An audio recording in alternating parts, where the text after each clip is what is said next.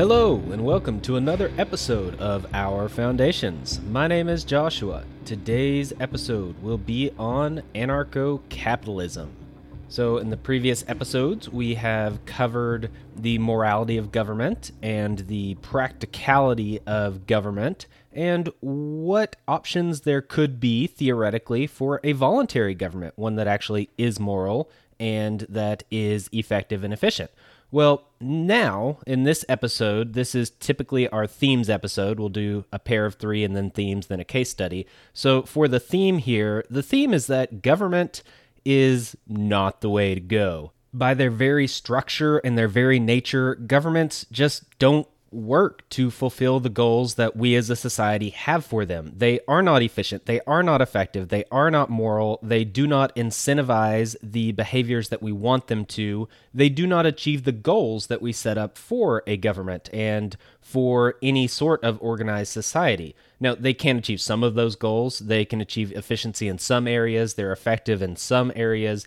They can meet kind of the minimum requirements at times, for what we as society have for them to accomplish and for them to do. But all in all, they don't do everything we want them to, and they don't do even the things we want them to well. And so, what are the other options? And with this being the theme that government is not the way to go, Today's episode is on, well, what else is there? If there is no government, then how can we have an organized, structured society? How can we do things? How do we manage things? How is society governed? Because there does have to be governance in society.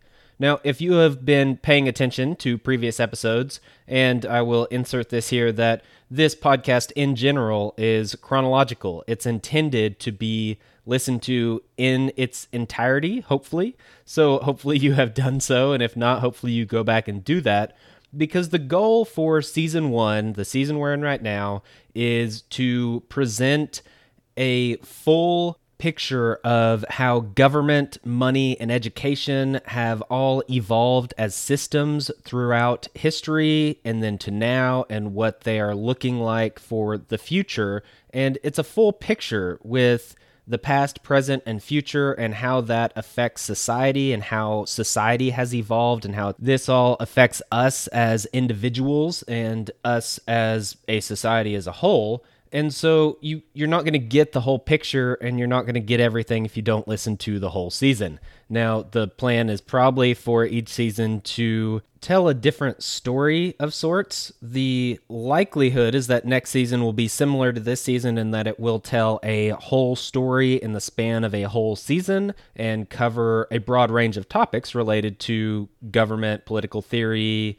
money and economics, education, all these types of things just like this season has. But instead of giving just the broad overview and laying the groundwork, we'll be able to get into some more detailed stuff and hopefully get a little deeper and cover some things that are a little more interesting and original. So that's the goal. But the goal of season one that we're in right now is actually to lay the groundwork and to cover all these things that most of us have not been taught. Most of us do not know a whole lot about.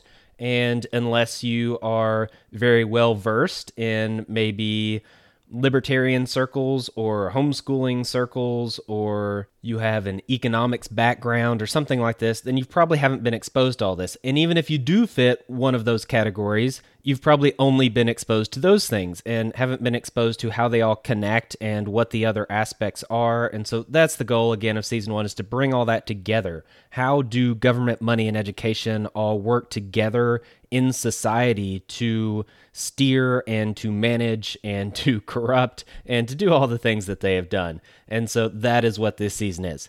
And with that, let's get to today's episode. So, again, like I said, the theme in this series currently is that government's not the way to go. And so I have to provide an alternative. And that is what this is. So, this is anarcho capitalism.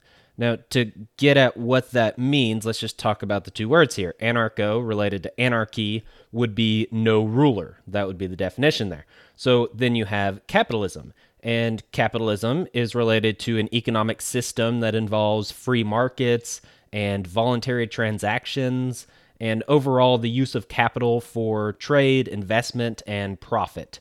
And that's the economic system. And so what you do is you take that economic system and you apply the ideology of having no ruler, hence anarchy, anarcho, and you put that together, and that's what runs society.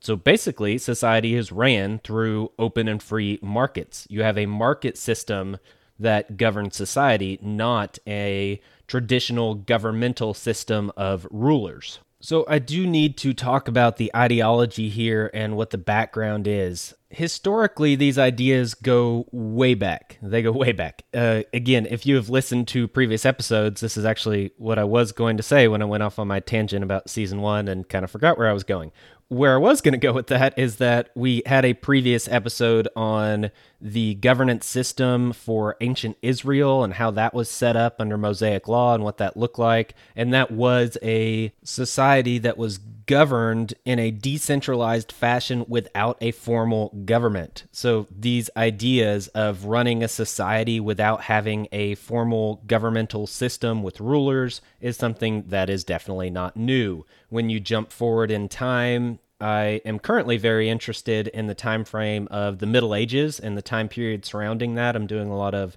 research in that time period, and you have a similar thing there. You have the Germanic law code and how the Germanic tribes operated and governed themselves. It was also very decentralized, and they did not have an official ruler that governed the entire area Instead, it was different tribes that ran their own households and their own immediate area, but then they worked together and they had to deal with things together. They had to come to agreements, they had to settle disputes, they had to do all these things without a nation state over them. And that's very interesting. When you get to the Middle Ages and feudalism, you have a very similar dynamic that was going on there.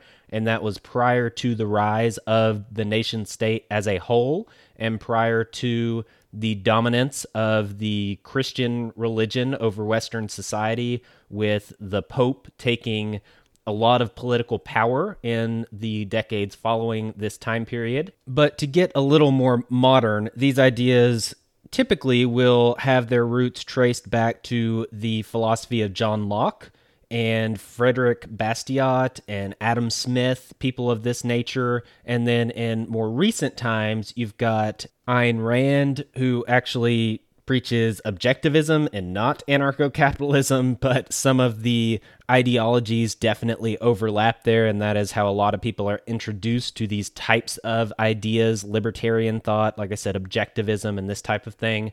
But more towards the anarcho capitalism side, we've got Murray Rothbard, is probably the most famous. You've got Ludwig von Mises as probably the most popular economist in the Austrian economic circles as well as libertarian circles. And then you've got Robert Murphy is kind of a current economist that does a lot of work in this area with anarcho-capitalism specifically. And so that gives you a range of the different people, the different time periods that are involved here for some background on where this ideology came from. It came from all of these places. It is a combination of all this stuff, and it has been fleshed out by many different people through many different angles and in many different ways. And a lot of these aspects have actually happened historically, and they have been tried and they have worked, and they have been carried out in different ways.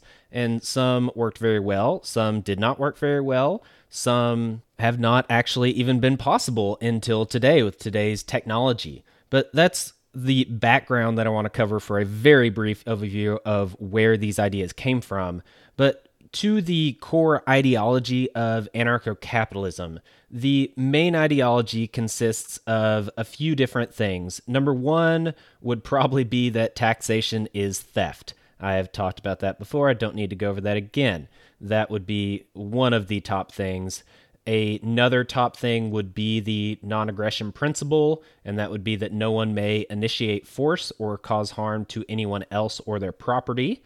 Another founding ideology would be that majority rule is immoral. And instead of majority rule, we should go by more of a natural law understanding of rights where we all as individuals have a right to our lives and to the things that we produce in our lives. And this is a natural right that we all have as human beings that should not be infringed upon. And it is not given to us by anybody and it cannot be taken away by anybody. And that is kind of the overall source of morality and rights and that's not exactly accurate. There are plenty of people that believe in anarcho capitalism that do not hold to natural law theory or all of the teachings of John Locke.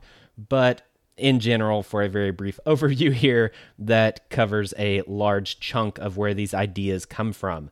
Now, another aspect here would be that markets are efficient and effective. That is a core philosophy for anarcho capitalism. It is definitely necessary. If they were not effective and efficient, then the second half of anarcho capitalism, the capitalism half, would not make a whole lot of sense. So that is a core ideology here. The other part would be a different view of history. So typically, people who fall into this camp lean more towards the idea of the state as being a monopoly on force.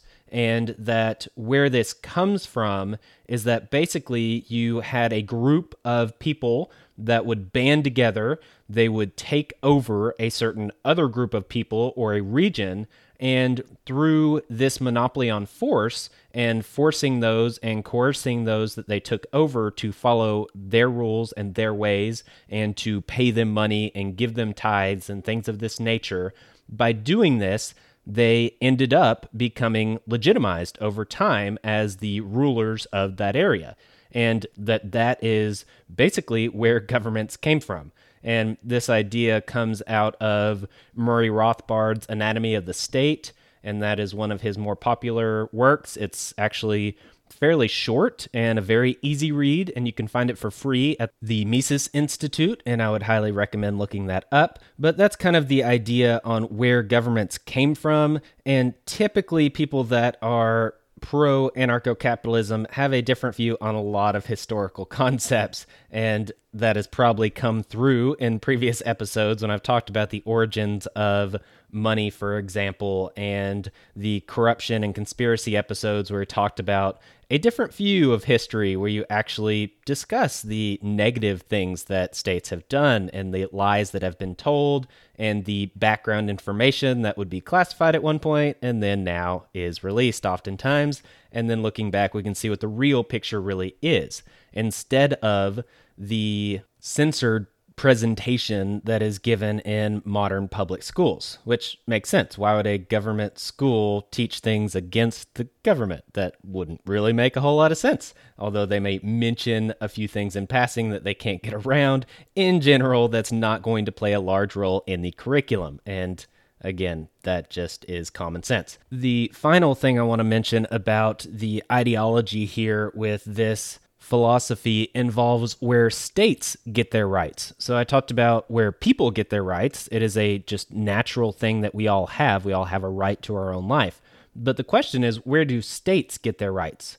Now, the obvious answer would be that they get their rights from the people that they govern. So that's the trade off that you, as an individual, group with other individuals, and all of you partner up and willingly give some of your rights up and your right to certain actions up and give it to another group, a small group of people that will make decisions and govern. And that's the idea that that's where a state gets its rights. Well, what about all the rights that a state has that individuals don't have? So if an individual cannot forcefully take the money of another individual that that would be theft and no individual has that right to forcefully take property from someone else then how can that individual then give that non-existent right to the state? It doesn't really make sense. So how can the state have a right to do many of the things that the state does if the individuals who give the state its rights never had those rights to begin with, so they can't give them to the state. So then where do they come from? Well, in the past, it would have been said that it was something that was divinely given to a government and that that's where it comes from the divine right of kings philosophy here. But we don't really follow that on a large national scale in modern societies, typically. And so, what's the answer? I, I don't know.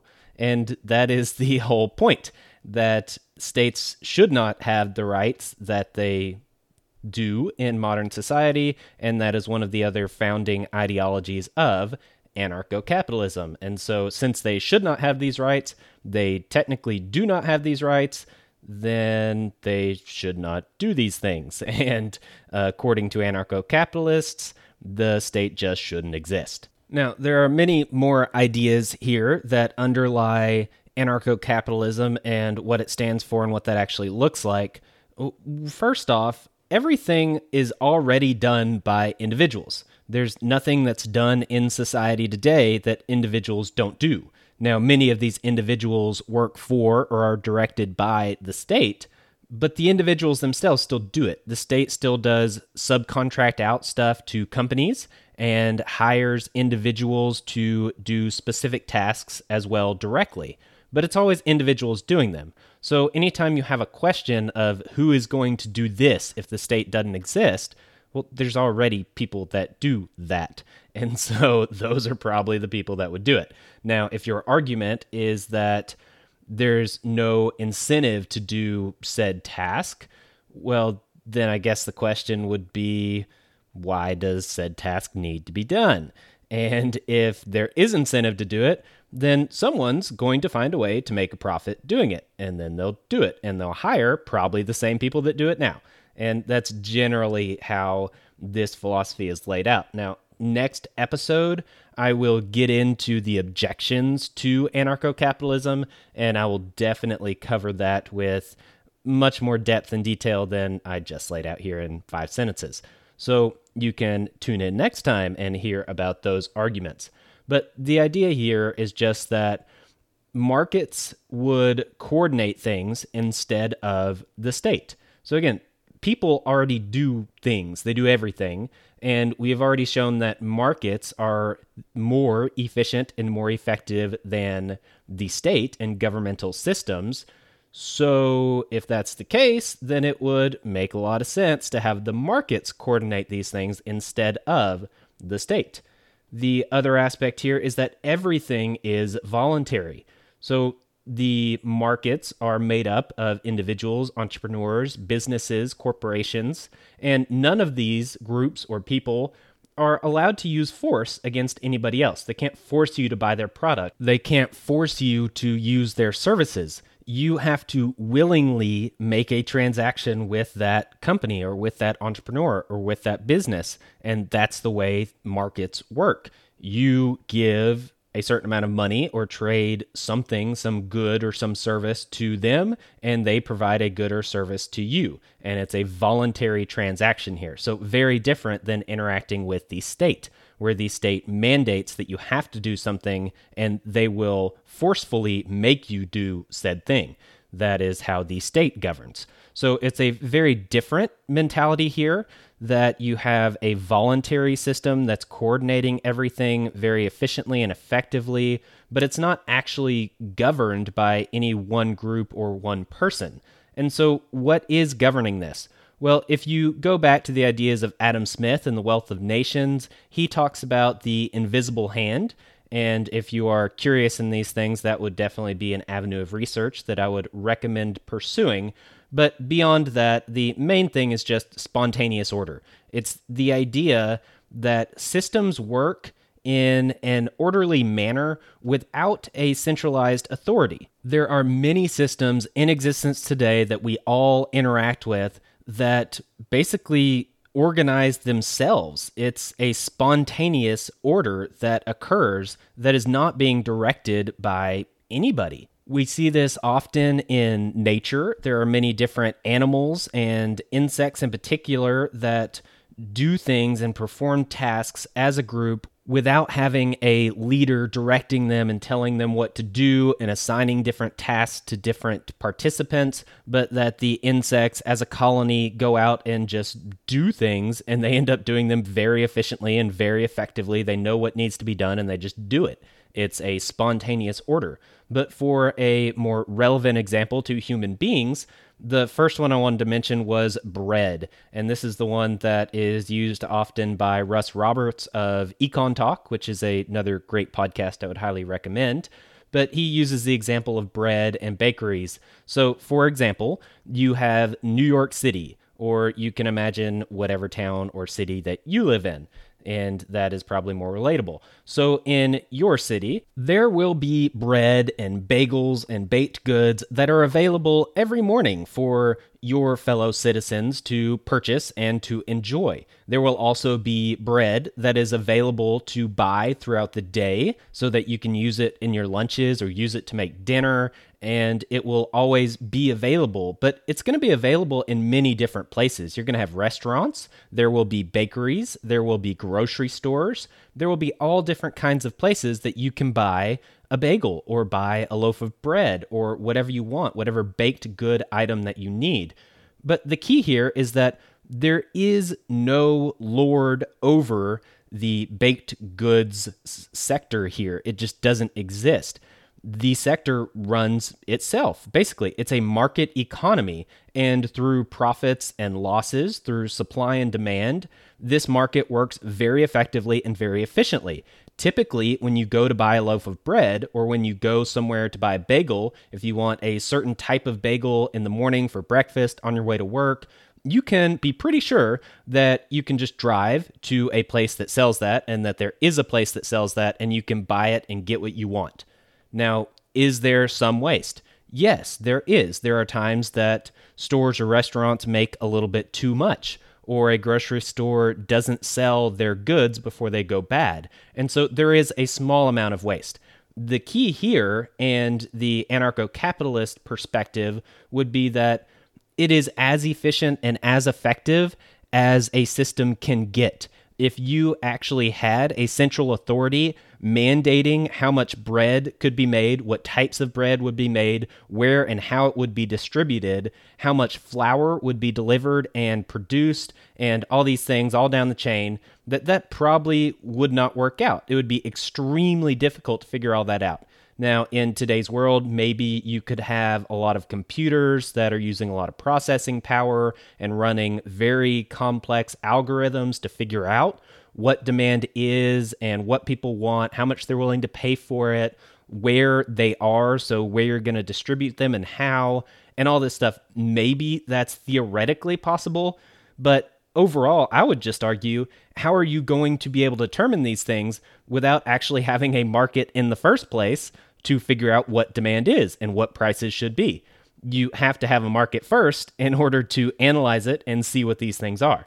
And so basically, spontaneous order is what runs your local baked goods sector. Another good example here that relates to spontaneous order, but also just for the efficiency of markets in general, would be that of a pencil. There is a fairly famous essay that was written called I Pencil that tracks the whole life cycle, in a sense, of a pencil, where all the things come from, what all's involved with making a pencil, all this stuff. I actually have a book in the Tuttle Twins series for my kids, and one of those books is called The Tuttle Twins and the Miraculous Pencil. I will be drawing my example here from both of these sources, and the one, the Tuttle Twins book, comes directly from the essay I Pencil. But the idea here is that if you look at a normal wooden lead pencil, what do you see? What is involved there? Well, you have wood that a pencil is made out of. It's also made out of lead, which consists of graphite and some other chemicals. You also have an eraser that is made from rubber as well as some other things. You've got the ferrule, that little metal strip that attaches the eraser to the wooden part of the pencil, and that is obviously made of metal. And you also must have paint to paint the pencil, typically yellow if you're thinking of a stereotypical wooden pencil. And so, where do all these things come from? Well, the yellow paint is made from lacquer that comes from castor oil, which often comes from plants that are grown in India. To make erasers, you need to have rapeseed oil, and that comes from Indonesia. You will also need oil from rubber trees that are likely grown in Africa. They often use pumice that comes from Italy to make them gritty so that the erasers work better and do their job. You also need to have this graphite that is mined out of the ground at an open pit mine, usually. And then the other thing you need is wood and that comes from trees, obviously, which can be sourced at many different places. The final thing is that little strip of metal that attaches everything together, and that is typically made from brass, which comes from zinc and copper ore. And so you have to take all these different things that come from all these different places and you have to uh, assemble them together. Now, as I kind of mentioned, each one of these things also has a process to create them. So let's use the wood for example. In order to get the wood for a pencil, you've got to cut down a tree. Well, what do you need in order to cut down a tree? Well, you have to have a saw. You have to have somebody either operating the equipment or manually cutting the tree down. You have to process that tree and get it into a form that it can actually be shipped in and used. And all of this has to be done with logging trucks and ships and all these workers that are involved also need food in order to survive and eat their lunch during the day.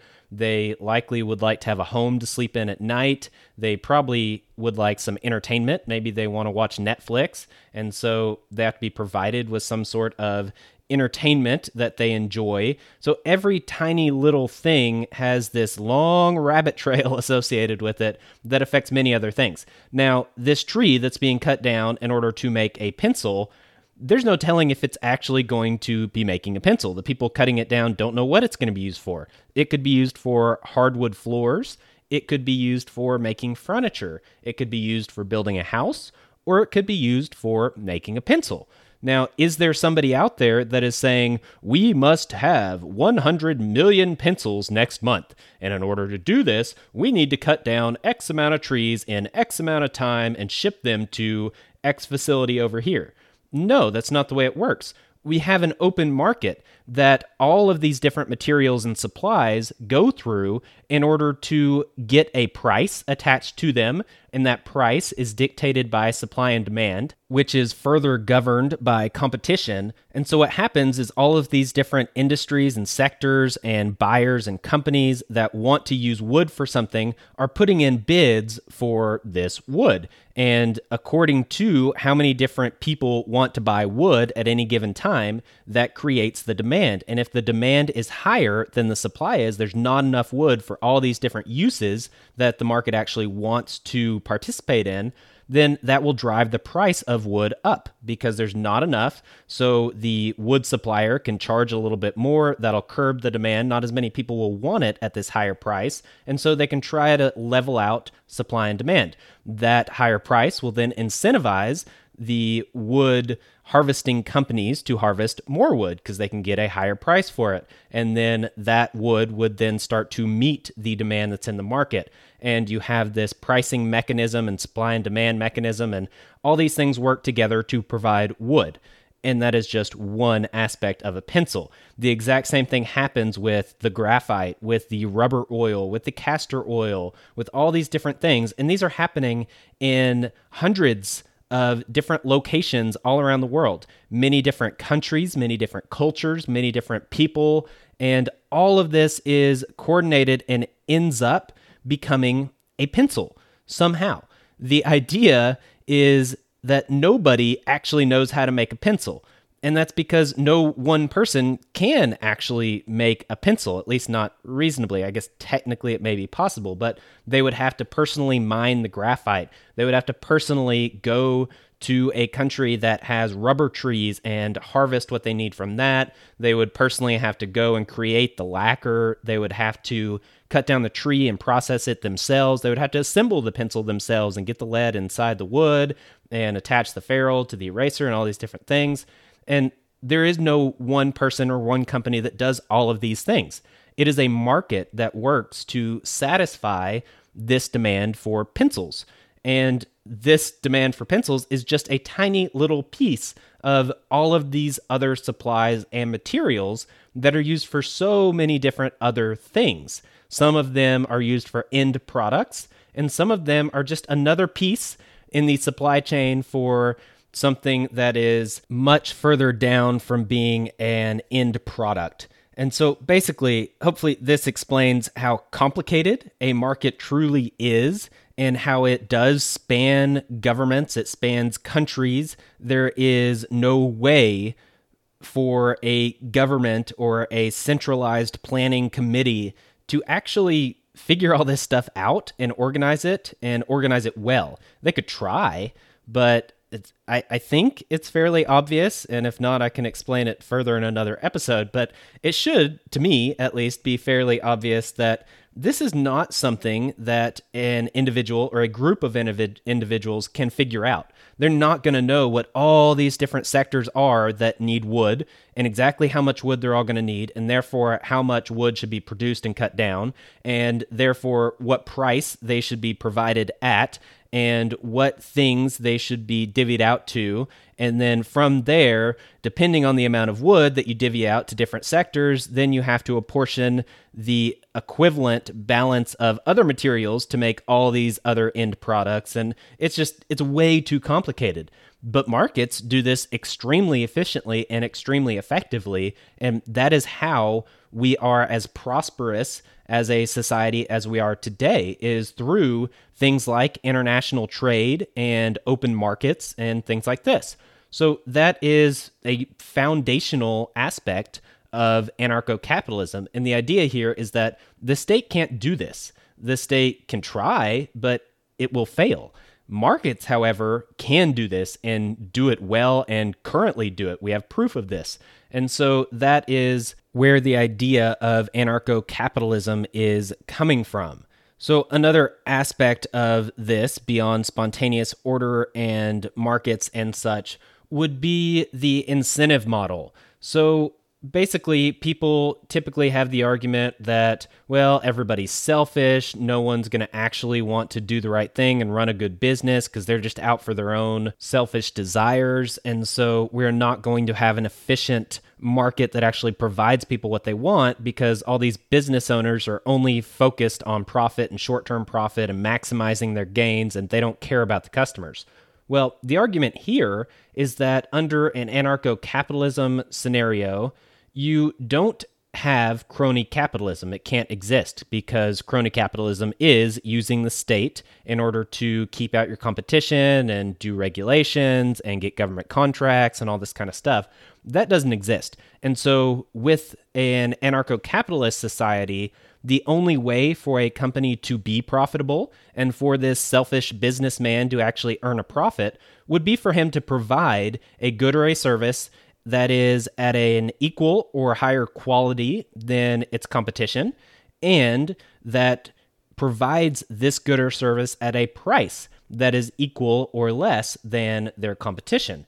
And there are definitely exceptions to this, but in general, that's the way that a businessman will succeed in an anarcho capitalist society. And that's the only way to succeed. You can't use the state to gain a competitive edge that's just not possible because there is no state. So basically, even if you grant that all businessmen and all businesses and all entrepreneurs are completely selfish, completely greedy, they only care about profits, well, then you're probably going to have a really good system. Because if I provide pencils, for example, then the only way for me to make a lot of money selling pencils is if I provide a pencil that meets the demand that people have for pencils, and I can meet that demand at a cheaper price than they can find anywhere else. So the customer is actually getting the highest grade quality product they can at the cheapest price they can find at whatever balance they see fit. Some people want a lower quality pencil that they can get very cheaply. Some people want a very high quality pencil and they'll pay a little extra for it. And there will be entrepreneurs that can meet these different niches or a company that provides multiple product lines of pencils. But either way, demand is being met. And through just purely selfish desires for profits, these businessmen are satisfying the market demand effectively and efficiently. They're maximizing utility and they're maximizing the efficiency of allocating resources to whatever sector they're involved in. And that's one of the best aspects of a free open market system is the allocation of resources. Resources are allocated efficiently and effectively based on a profit loss spectrum on supply and demand and these types of things we're talking about. That is why markets are so effective at satisfying demand and organizing society and economies. This is where Ayn Rand should get a shout out. She is the one that started the idea of objectivism, and the idea there is that selfishness is actually moral and altruism is immoral. And so, what you should do is what is best for you, and that is the moral thing to do. Now, I don't personally agree with this, but that is the idea. And she is one that lays out very good cases for what I just explained for selfishness and selfish desires leading to efficient and effective systems and an efficient capitalist economy. So, that is something you can further read into if you're interested in that topic. Another aspect of open markets and capitalism that works very well to improve effectiveness and efficiency is competition competition increases the positive aspects of an economy while deterring the corruption that exists in most modern systems. Now, I'm not saying that the system is perfect and all positive and that there's absolutely zero corruption. No, that's never going to happen. People do evil things and bad things and stupid things, and there's nothing we can do about that. That will always exist in any system. But competition in an open and free market really keeps these aspects in check. It keeps the negative aspects in check much better than a state system, and it promotes and incentivizes the positive aspects of an economic system much better than a state government does. And this is something that has been shown historically as being accurate. And hopefully, theoretically, the way I've explained this, I have hopefully clearly laid it out in such a way that you can see that it is very beneficial for an economy and a society to be ran according to these types of systems. Now, one of the objections I will get to right now would be non profitable ventures. And this would be any venture that does not make a profit, just like it sounds. And so, in this type of system, any unprofitable venture must have support somehow. It may get that support from individuals. It may be that groups contribute to a certain cause or to a certain product or service or something. But there must be some sort of support that comes from somewhere. Because if a business or an organization does not have the money to operate, then it can't operate. Without the state having the ability to steal money from its citizens and give it to other causes that are unprofitable, these non profitable ventures have to be funded somehow. And so that's where you have maybe charities that step up and individuals that donate to certain causes. We don't have a welfare state in an anarcho capitalist society, but there is support for those that are in need. And I'll get more into detail on that aspect of it in the following episode. But the idea here is that there is not waste. Whereas if you are forcefully funding unprofitable ventures through theft and not incentivizing these ventures to actually accomplish their goals or even if they do not to accomplish them efficiently that leads to a lot of waste. That's a whole lot of waste and it is pointless waste the other aspect here is that there is no forced drain of resources you're not having resources allocated to things that are not profitable. And according to a market system, if something is not profitable, there is not a need for it in the society. There's not a demand for it. If there is enough demand for it, then there will be a profit there, or they will there will be resources that can be allocated to said thing. So if there are starving homeless people in the streets and there is a demand to help these people and to help them survive and get them housing and food, then that demand will be met. If the demand is only theoretical in people's minds to make them feel good, but they're not actually willing to do anything or give anything in order to make it happen, then that is not real demand. So I have not and will not explain fully in this episode how we handle things like this in an anarcho capitalist society, but at least I have proposed what this looks like and how most of the time these markets perform extremely well and meet all demands in the market. Now, again, there may be some demands that we could argue, hey, this will not be met or cannot be met or is not being met. How is that going to function in a stateless society? And that is next episode. So, moving on from that, another aspect of an anarchist society in general is that there has to be strong property rights. Basically, you own your life and your actions. You are in charge of that. You are responsible and you own these things. You also then own the produce of your labor. So anything you do or create, you own because it's an extension of you, your life, and your actions. And so with this, this is actually true ownership. I've given some commentary before on what ownership really is and the fact that in many cases we don't actually own the things we think we own. But in this type of society, you actually do own that.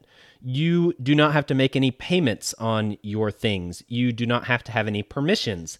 You have the right to sell, to buy, to change, to destroy, to create, to associate as you see fit. That is your choice because you own you and you own your things. You are in complete ownership of them. This is one of the core aspects of anarcho capitalism, and it really helps to create a foundation for a society that works. And without it, there are a lot of breakdowns that start to occur. In addition to strong property rights, there are also strong contract obligations. So when you don't have the state, you don't have force that can be applied to people to make sure they do what you want them to, then you have to have another mechanism to make sure that people will do what they say they're going to do. That mechanism would be contracts contracts bind people to certain behaviors, actions, regulations, restrictions, whatever, and they perform an essential function in any society, but especially in a stateless society. Contracts are extremely important. Now, the question then would be well, how do you enforce a contract if you don't have the police or a state court system. And I'll get into that again in the next episode. I promise that's not a cop out. I actually will get into it. This episode would be way too long if I went into detail on all these things. So stay tuned next time. The final aspect I want to cover here is what does anarcho capitalism look like practically? What does it look like on the ground level in a way that I would notice as an individual, as a citizen in a society? Well, there are a few things that would probably stand out to you that are very different than what you experience in today's societies ran by modern states. One of these differences you would notice would be that war is something that is not very common anymore. All of a sudden, war only occurs if individuals want to fight and they want to willingly fund that war. So, a government is not going to steal money from people and give it to defense contractors and force people to serve in its military and start wars abroad with other countries for their own reasons and usually lie about it. That will not happen, or at least the majority of the time, that will not happen. I concede that anything is possible and all this is theory. So I cannot make a 100% guarantee on any of this. But in general, war is not going to be as common and will not be as easy to start and to participate in if you don't have unlimited funds and the use of force to get people to fight these wars for you. So it becomes much less common. People are typically only going to be fighting wars for matters of defense or for matters of revenge or possibly for investment because maybe they can take over a certain area and forcefully extract resources from the locals and make a profit. But again, this will be brought up in the next episode, and I will argue that this is not something that will occur in our anarcho capitalist society. It is extremely unlikely to have warlords taking over, and I will explain that a little further. So, the next thing that is very different in this stateless society is that insurance plays a much bigger role in society than it does today. And also, insurance is not subject to whatever the government forces insurance companies to do. And they cannot, again, rely on crony capitalism in order to make their business better than the market would make it independently. We have to use voluntary transactions here. So, insurance companies are meeting demand in the marketplace for people that are willing to pay for whatever they're providing. That's the way it works. With this, since you don't have state protections and you don't have a state police force or state courts or anything like this, people will need to have reassurances that they are covered should anything happen to them. And this will take the form of many different things. You've got things like life insurance. Yes, you might have some sort of protection insurance. You might have insurance on certain items or certain people or certain actions, who knows. But the deal here is that insurance would actually work the way that insurance was originally intended to work. Basically, a lot of people pay a small amount and pool their resources together, and a company takes all those resources and allocates them out where there is actual need, but that in general, whatever it is they're protecting against is something that is a very low risk or a relatively low risk. And so they're only paying out every once in a while for claims for a very small percentage of the people that are buying the insurance. That's how insurance is supposed to work. And so, with this, if someone is buying insurance that protects their life and their property, well, then the insurance company is going to be incentivized, obviously, to keep them alive and not pay out on that kind of policy. Well, with this, there would be a demand for a stable society, and there would actually be a player here, the insurance company, that would be incentivized to make sure that this society stays stable. And so, with this, the insurance companies would probably fund different protection agencies or defense contractors or people like this, whatever they feel is necessary according to their risk assessments that they will do to make sure that they're a profitable business. That's what they have to do. And so, according to this, they will fund different things like this. It's kind of like how right now most insurance companies offer you a discounted or a free gym membership and that's something that they don't have to do. No one's forcing them to do it. But if you go to the gym and you work out and you exercise and you stay healthy, then you're much less likely to go to the hospital and rack up a very large bill that then the insurance company is going to have to cover. And so it is cheaper for them to buy a gym, gym membership for you or at least contribute to one and then lower the risk of them having to pay out on medical bills, that is much cheaper for them than to not do so and pay more in medical bills for their customers. And the same thing would occur likely when it comes to protection and when it comes to policing and lots of different things in this stateless society. This is a stateless society, but the state does perform functions in society that are needed. Functions like governance, like protection, like defense, like arbitration. All of these things are necessary for an organized society. And so, with this, that means that there is demand for all these things in society. So, this demand will get met according to an anarcho capitalist society. It will just be met differently ideally more effectively and more efficiently, and it will be met through market mechanisms. So I'm just saying that insurance companies will play a very large role in this. They will not be the end all be all, but all of these things that governments do, at least the ones that are important, will be done by somebody in some way. Again, we can't say exactly what that will look like because it's theory, because it doesn't exist today. But we can theorize on what is likely when we look at history, when we look at the present time, when we look at things like economic theory and political theory and things like this, we can paint a picture that is likely accurate and we can fill in a lot of the blanks here on what it would probably look like. Now, another role that insurance plays here would likely be things like a safety net. So there is no social security, there is no guaranteed retirement pay from a government. Now, more than likely, businesses would probably be incentivized to offer pension plans and things like that to their employees, and they would probably fill a lot of that gap. But insurance companies could and likely would fill that gap as well, where people would pay on an insurance policy throughout their working life, probably, and then they have a guaranteed retirement of some kind at a certain age or a certain point in time. So they are insuring their old age in a sense, and that that will be covered. And so that's another role they'll play will be this role of a safety net that most people want in a society and most people are willing to pay for. The other thing here would be that insurance companies want to make sure that they don't pay out on their policies, at least as much as possible because they want to make money. And that's the way it works here.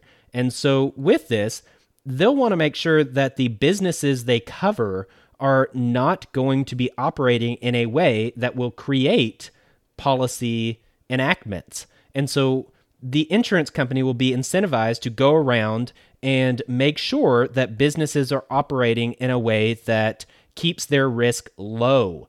And in order to do this, another thing they might do would be to preemptively put some sort of regulation or restriction on their customers in order to get a certain insurance policy. So, in order for a factory to get an insurance policy on their business, their workers, on whatever they want, the insurance company might say and they might stipulate that that factory cannot pollute into the water or the air, or else their insurance policy will be canceled. And then the insurance company will be checking up on that. And the insurance company will likely hire environmental consultants and people that do quality testing and things like this to make sure that they can develop different rules and regulations and structures to keep their risks low because in this anarcho capitalist society, we mentioned how property rights are a really big deal. Well, everything is owned by somebody. It's not that the state owns, you know, 60% of a country like it might today the state doesn't exist. And so things like rivers would be owned by either a person or a company or a group, or maybe there are extensions of the land property that are adjacent to the river, or who knows how that would and could be set up. There are many different ways. But the point is that someone owns the river.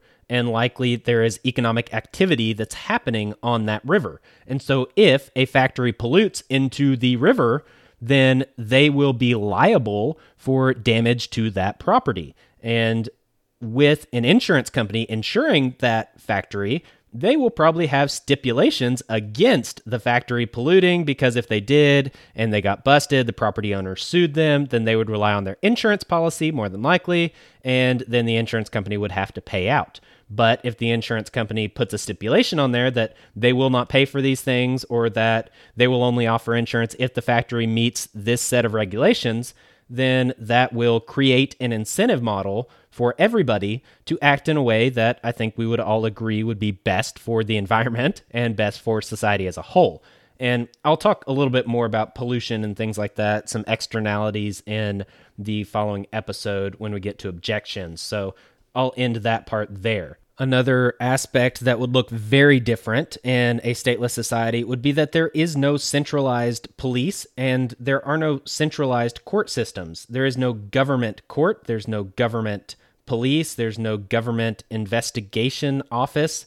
It doesn't exist because the government doesn't exist. And so all of these things are privatized, they are all decentralized. You would have different defense companies, likely of many different types. So you might have a company that specializes in protection. You might have one that specializes in patrol of a given region or area, physical area. You might have a company that specializes in investigation. You would have companies that specialize in different sort of court type roles. So you might have one that looks like a traditional court system. You might have one that is more like an arbitration company.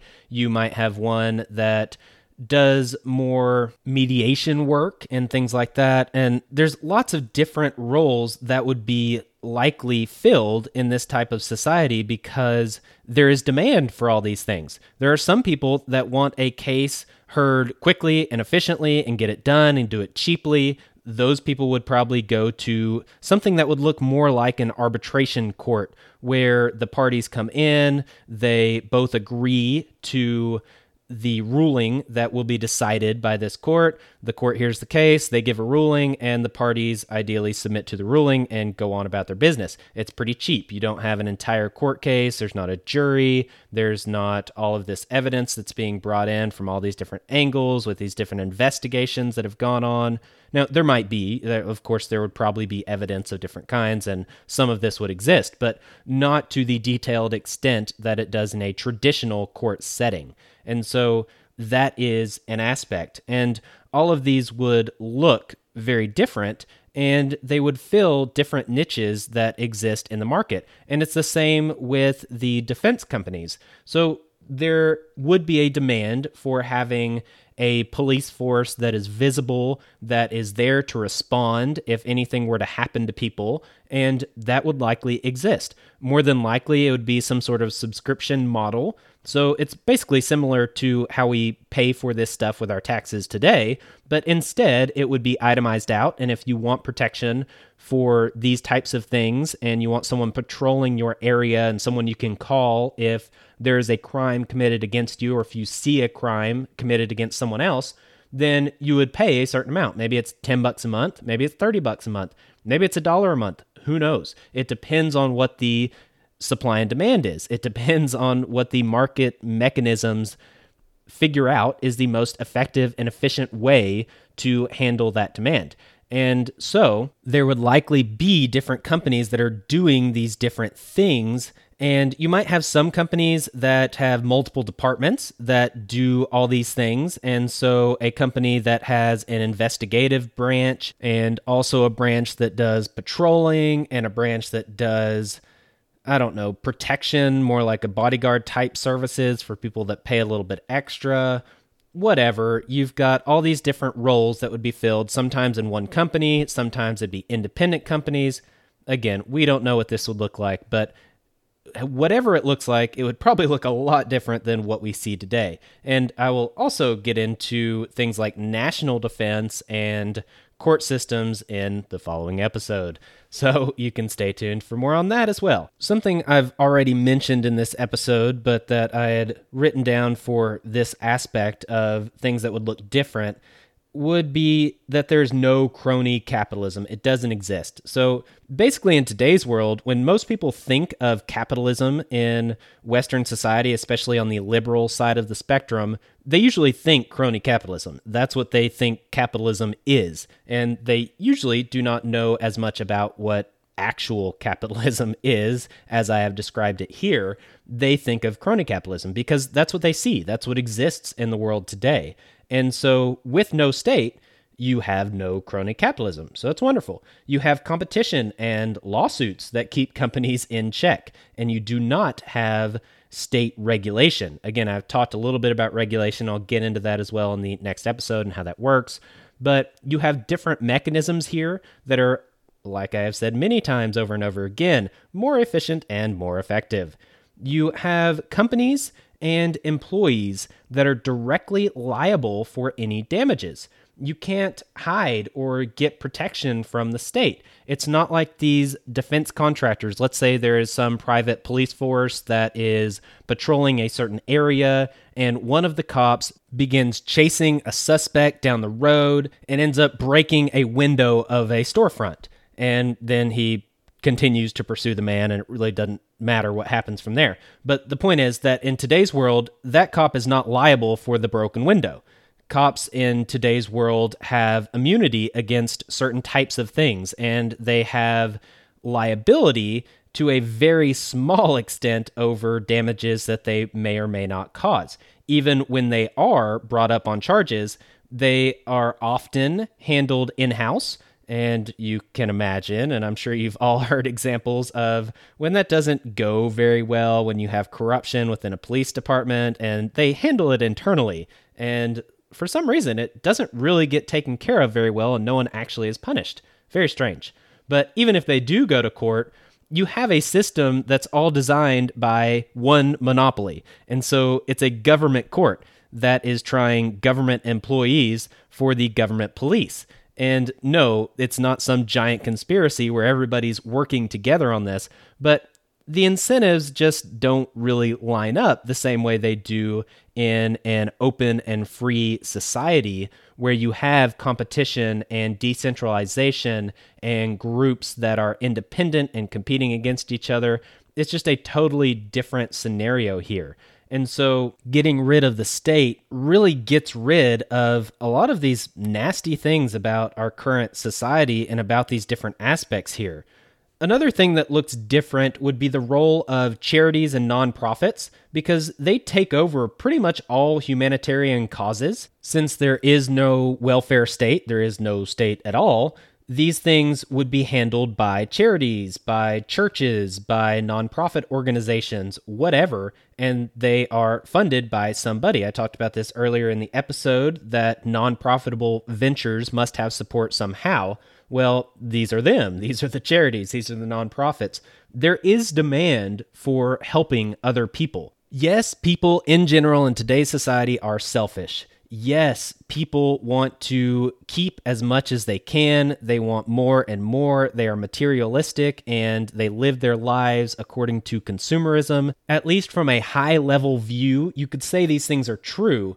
But even with this being the case, there are millions of dollars that go towards charities and nonprofits, even in today's system, even with the government handling the majority of these welfare type situations and disaster response and all this kind of stuff. There's still millions of dollars that people are willingly and voluntarily giving to these types of things. There is a demand for this, and people are willing to support it. So you can't say that, oh, well, everybody's going to starve in the streets if they're not able to work. Well, number one, you could say insurance fills that role because there's an insurance policy from the time maybe they're even conceived. And just in case they're born with some defect and they can't work, well, they're covered for life. Yeah, there are lots of different theoretical scenarios that could cover somebody that is unfortunate in that respect. But beyond that, you would have charities and organi- organizations that would handle these types of things. And this role would be filled because there is demand. Now, no, you would not have the situation that you currently have in many countries where it is actually more profitable to stay at home and not work and get government benefits than it would be to go out and get some sort of low paying job or part time work. And that's the scenario that exists today in many different places. That would not exist in this case. The people that would receive charity and receive help would likely be people that really need it because there is no demand to support people that don't actually need help. And so that is the dynamic that would likely exist here. And this is different than what we have today. The final thing that I want to mention about major differences practically in a stateless society would be schools. Yes, this podcast covers government, money, and education. Schools are a very big deal, and education is one of the most important things in a society, period. And in a stateless society, schools would not be ran by the state. You would not have a state public school system. You would also not have a state that regulates how non public schools operate and what curriculum they teach and all this kind of thing. Even in today's world, if you live in a country where homeschooling is legal, there are still plenty of regulations and state testing and different things like this that you have to do, even if you're educating your own kid at your own house. And there are many countries in the world today where that's actually illegal. You're not even allowed to do that. But in a free society where there is no force or coercion that restricts your ability to educate your children or choose how they are educated, there would be a much more diverse portfolio of educational options. So you would have charity schools more than likely for underprivileged kids and families that can't afford to send their kids to a school or for whatever reason are not able to educate their own kids. You would have vocational schools that would be teaching certain trades and life skills, things like this. You would have unschooling where kids are living life and learning in a more self directed way. You would have specialized education for each kid. You would have oversight by the parents. You would have all of the things related to education, like curriculum and how much time is spent towards education, where they are learning, what they are learning. All these things would be governed by the parents, not by the government. And this would obviously look very different than what we have today. In the series that will be coming up after the next series. So, right now we're doing one on government. The next one will be on blockchain, and the following one will be on education alternatives, in a sense. I'll talk about these different things like homeschooling and unschooling, charter schools, Montessori schools, uh, college alternatives, all these kinds of things. So, if you want some more detail on some of these alternative movements and options and educational opportunities and what this looks like in today's world and possibly in the future, then I will get into much more detail on that in further episodes. But as it relates to this episode, education would look very different.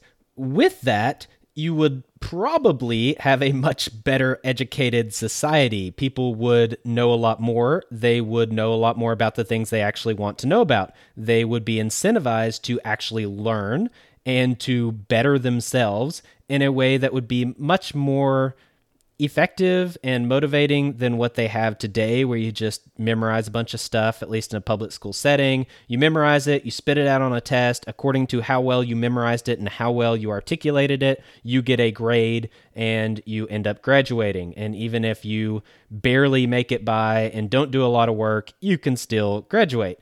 And then you get into a college, which is oftentimes fairly easy to do. And when you graduate college, which is very similar to that system of public school. Then you get a piece of paper, and all of a sudden, you are a much better choice for companies to hire because you were willing to spend a few years of your life partying and memorizing stuff out of a textbook. And so, therefore, you are a much better candidate for said job. And that's kind of our current system.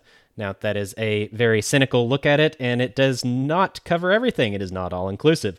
But again, if you have listened to all the episodes of season one, you have heard plenty about our education system, what it looks like, what the problems are, and you will hear plenty about alternatives in future episodes. So I will end my commentary on that here. So, overall, within anarcho capitalist society, you have a totally different system than we have today. You have one that does not have a state. You do not have a governing body. There are no rulers. And everything is organized according to true capitalism, according to free markets and voluntary transaction, according to just markets in general, spontaneous order. Things are very effective, very efficient, very egalitarian in the sense of opportunity, not necessarily in the sense of all people are created equal in that they are all equally skilled. It's that all people are created equal in the sense that we all have the same rights and rights to our life and rights to the things we want to pursue in our actions. And these are the things that would be important in this society. So, again, it looks very different than our current society. But the biggest difference of all, and I would say the broad theme here, is that there is a lot more personal responsibility. You're not going to be handed things on a silver platter by the government. They're not going to tell you what to do. They're not going to educate your kids for you. They're not going to set aside retirement for you. They're not going to help you if you didn't plan for your own life and now you're screwed the government doesn't exist. The state doesn't exist. You have to handle this on your own. You have to raise your own kids. You have to teach your own kids. You have to feed your own family. You have to find your own job. You have to support yourself, and you are responsible for this. If you don't buy insurance and you don't pay for your health or watch your health, then you will be responsible for the consequences. And that is a lot more personal responsibility than we have in today's world. But that is the system that anarcho capitalism is. That's how it's structured. That's what it looks like. So I'll wrap up the episode here and move on to the closing remarks here. So I'm actually slightly wrong. I think the next episode, the very next episode, will be an update episode. So I'll talk about probably what the next series will be, what that looks like, and give a short recap of this government series. And I'll talk about a few random things that are on my mind. That's what I've been doing on the update episodes, as well as the actual updates. And on my mind right now, at least, is 9 11. It has recently been the anniversary of 9 11, and I will probably give some commentary on that, and who knows what else. So that's what you can look forward to next time. That will be our update. And then the one after that, our next official episode, will be the one that covers the objections to anarcho capitalism. I went ahead and pulled my notes for this one so I can read you some of these topics. They are probably things that have already crossed your mind. The most common objection to this type of system is, in my opinion, the one that has the least amount of merit and import, and that would be who will build the roads. We will cover that. I will explain that. What about law and order? What about national defense and courts? What about monopolies? We don't want companies to take over the world. What about the poor? How are you going to take care of these poor people? What will happen to them? How are you going to make sure that companies don't just pollute because they're so focused on profits and no one's going to stop them? What about handling the demand of statists, of people that want the state, that want a government? If this is a free and open society, can't they have what they want? What about things like child abuse? That is one that is a very important issue that is a little dicey here.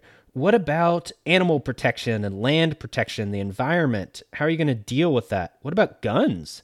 Isn't gun safety a very important thing? It's definitely on people's mind in today's political climate.